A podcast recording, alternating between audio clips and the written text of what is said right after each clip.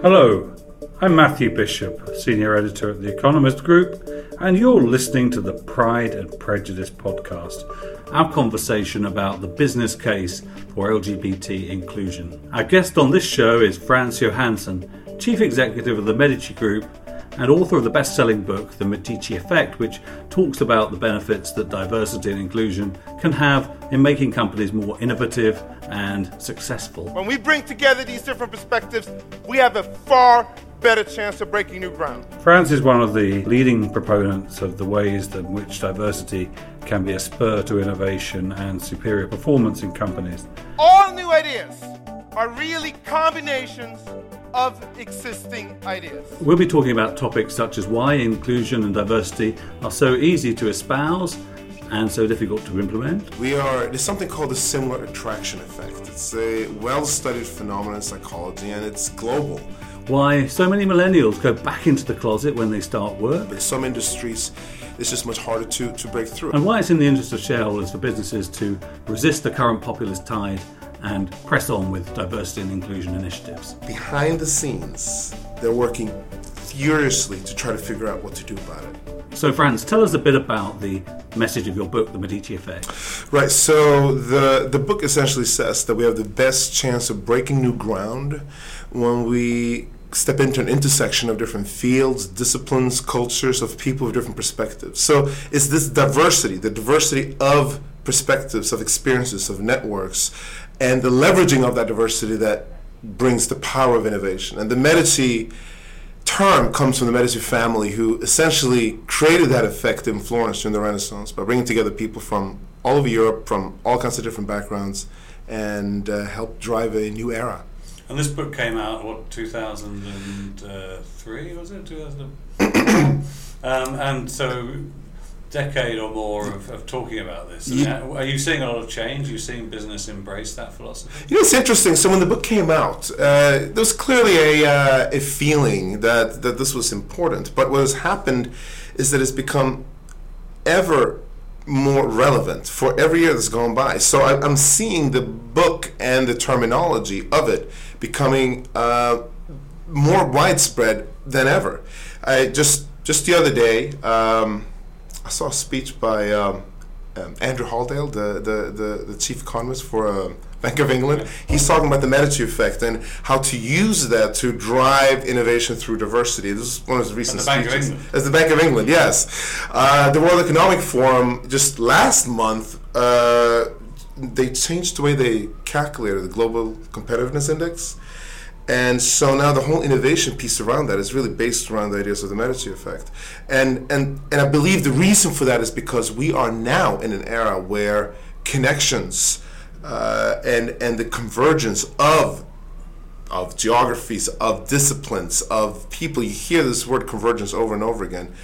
Uh, has reached an unprecedented um, uh, relevance. So people are interested in this topic, and I will add that the piece about it that has been, I think, the the most interesting is how it has been applied not just with people from different functions or, or disciplines or fields, but people with different backgrounds, as in ethnicities, gender, uh, LGBT, uh, age. This is this has become something where I now find more and more companies wanting to get into because they are looking for a more interesting valid, business driven case than the legal, ethical implications around this. But they have had a hard time formulating it. So, a lot of the drive for inclusion and inclusive policies in big companies seems to have come more out of the sort of HR box ticking uh, mentality. I mean, how.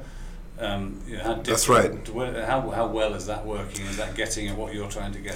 Well, I, I like to. I'm, I'm I think of it as a five sort of level scale, and and the first levels tend to. the first one is that no one really cares about this at all, and the second one has to do with the legal uh, implications of it, this compliance and so on, and and and actually legal is the one who tends to get involved in that case. You don't want to get sued, uh, but then there's the ethical pieces around this, and And that's where you can see, particularly companies, they start really getting concerned. They promote this stuff. There's a lot of talk. You will see ads. They, they attend conferences about these things. And what they're really trying to communicate is that we know this is important and we want you to know that we think this is important.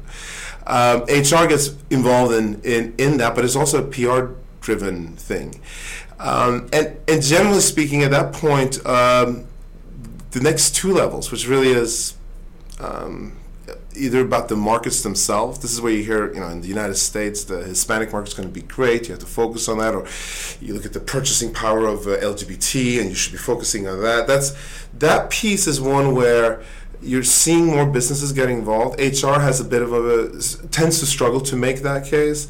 The last one, which is really that a diverse team has a better shot at innovating any type of opportunity whether it is representative in the market or not, it's it's just different perspectives come together, and they can look at IT challenges, uh, marketing challenges, distribution, supply chain, whatever it is. They will have a better chance of developing new ideas.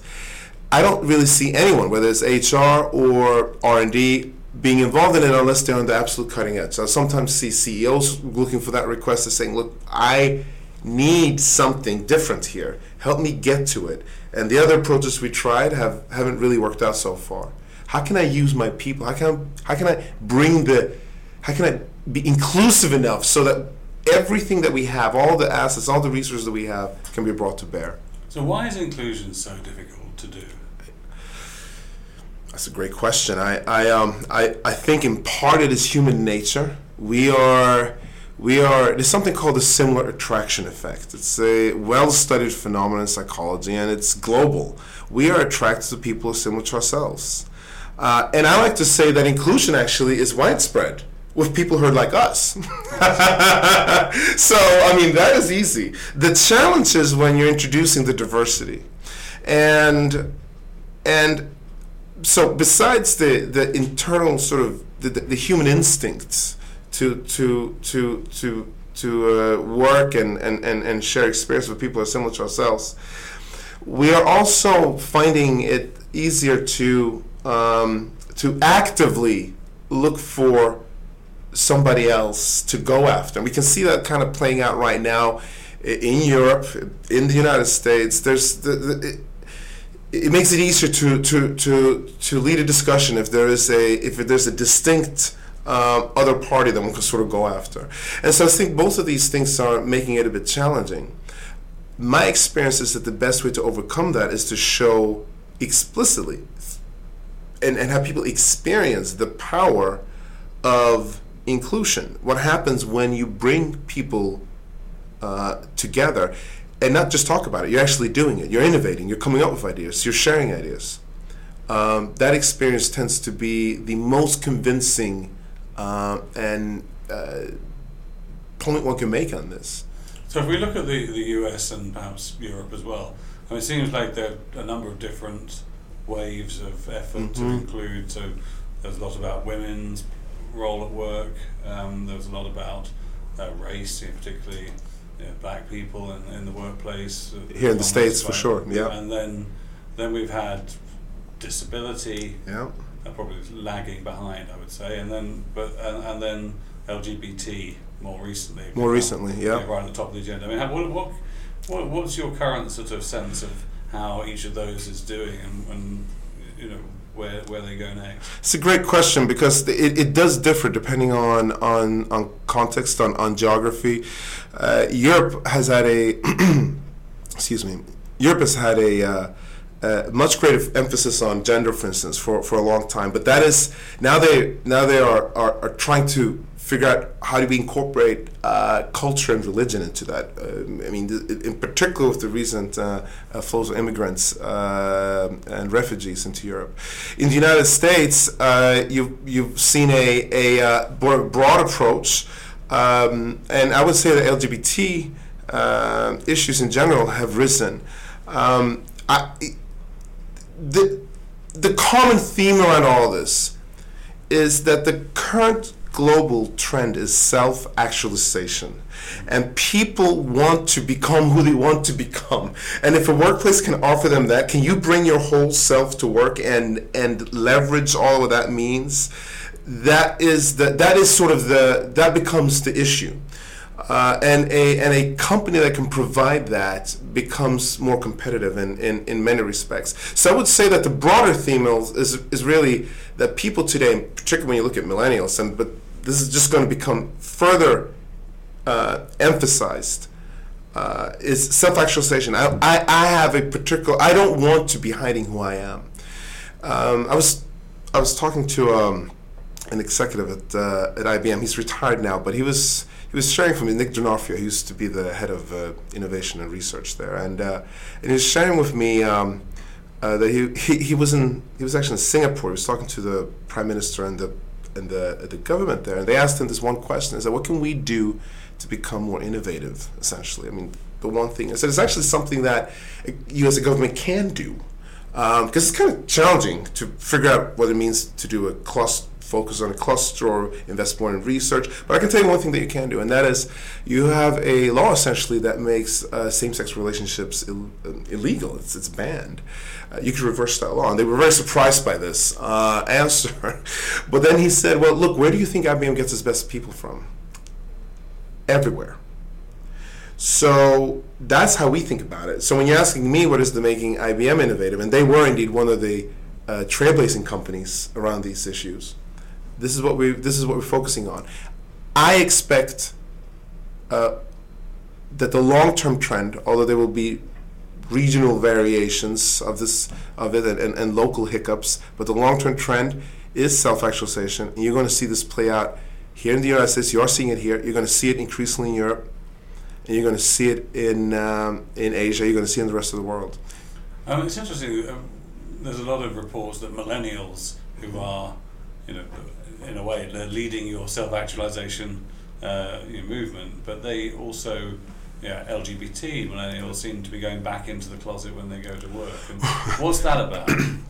Well, I mean, they want to be successful in their in at their job. In some industries, it's just much harder to, to break through. I was I, I was talking to somebody from um, from the finance in Wall Street, and there's still very uh, on Friday, and it was st- there, there's still very much a uh, a culture where either uh, you tough it out.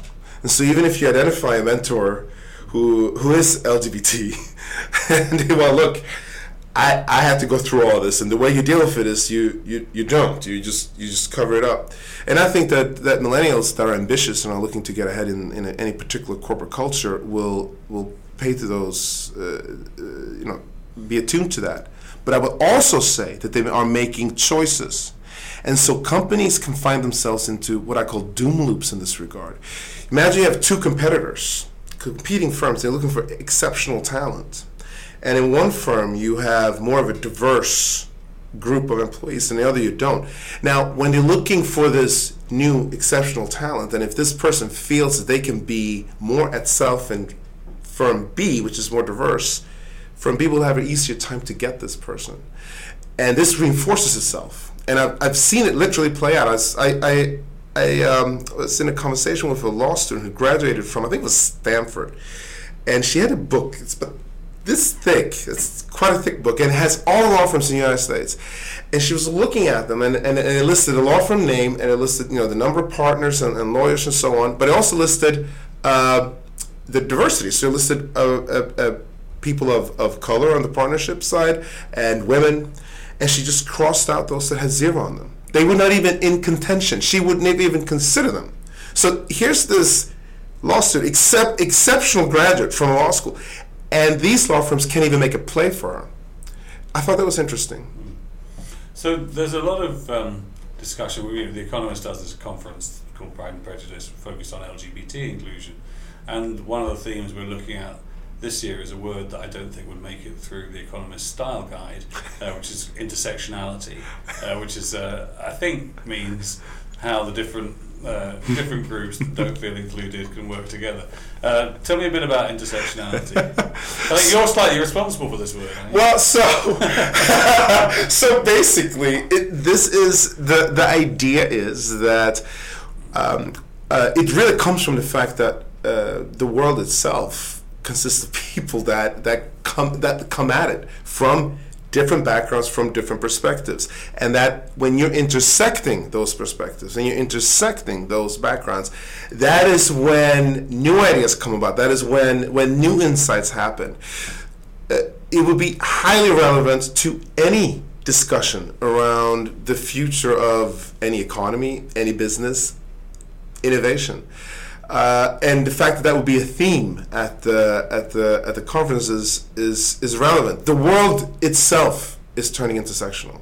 You see it everywhere, and you by which you mean it's the coming together of the different perspectives. Yes, moment, yes, point, yeah. yes, it is. And look, I guess one can argue that there is, you know, uh, local local setbacks. Perhaps we.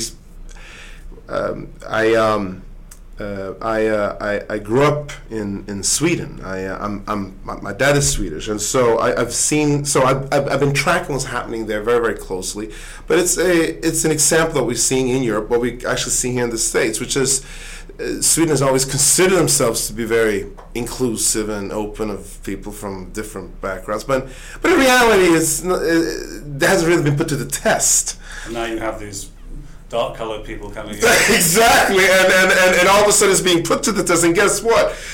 To the surprise of many Swedes, uh, it turns out that uh, maybe it's not as as uh, as as inclusive as we thought, and you can see the rise of parties that represent that.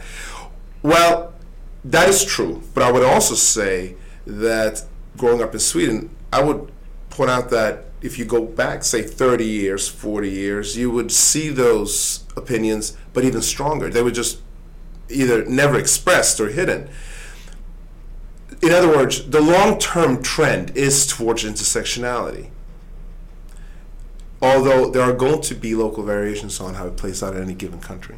So, I think in the context of um, the discussions we're going to be having at the Economist Conference, I mean, the theme, broad theme of the conference is business as a catalyst for change. Yes. There is a sense that business is actually more than perhaps any other entity in society at the moment playing this proactive role on some of these, you know, I guess liberal open issues around. Isn't that fascinating? I mean, look at look at North Carolina here in uh, here in the states. So you have, uh, I mean, is art Oh, there could be many reasons for why a governor loses an election. Uh, I think it's, I think you could easily argue that that the transgender issue that he uh, decided to insert himself into uh, was a big driver of it. A, a business um, and, and, and key marquee events that that state prides itself on hosting all of a sudden disappeared. That has an impact. That wasn't it wasn't government. Uh, it wasn't even, um, although nonprofits were, were, were, were, assisting in it, it was really a business driven type of uh, uh, event. And it impacted that election. Um, so yes, I do. I, I do think that business um, is. But do you think in this current environment, I mean, where, where you have an administration that's been elected in America, for example, you have these similar you know similar trends going on in, in Europe. I mean, is business you know, which I guess likes to, um, you know, avoid conflict with government where it's where possible. I mean, is it going to continue to play that kind of progressive role that it's been playing in recent years, or do you think it might hunker down and tone it down a bit? My guess is that. Let me start out over. A business is concerned about its ultimately shareholder value and its, its rising.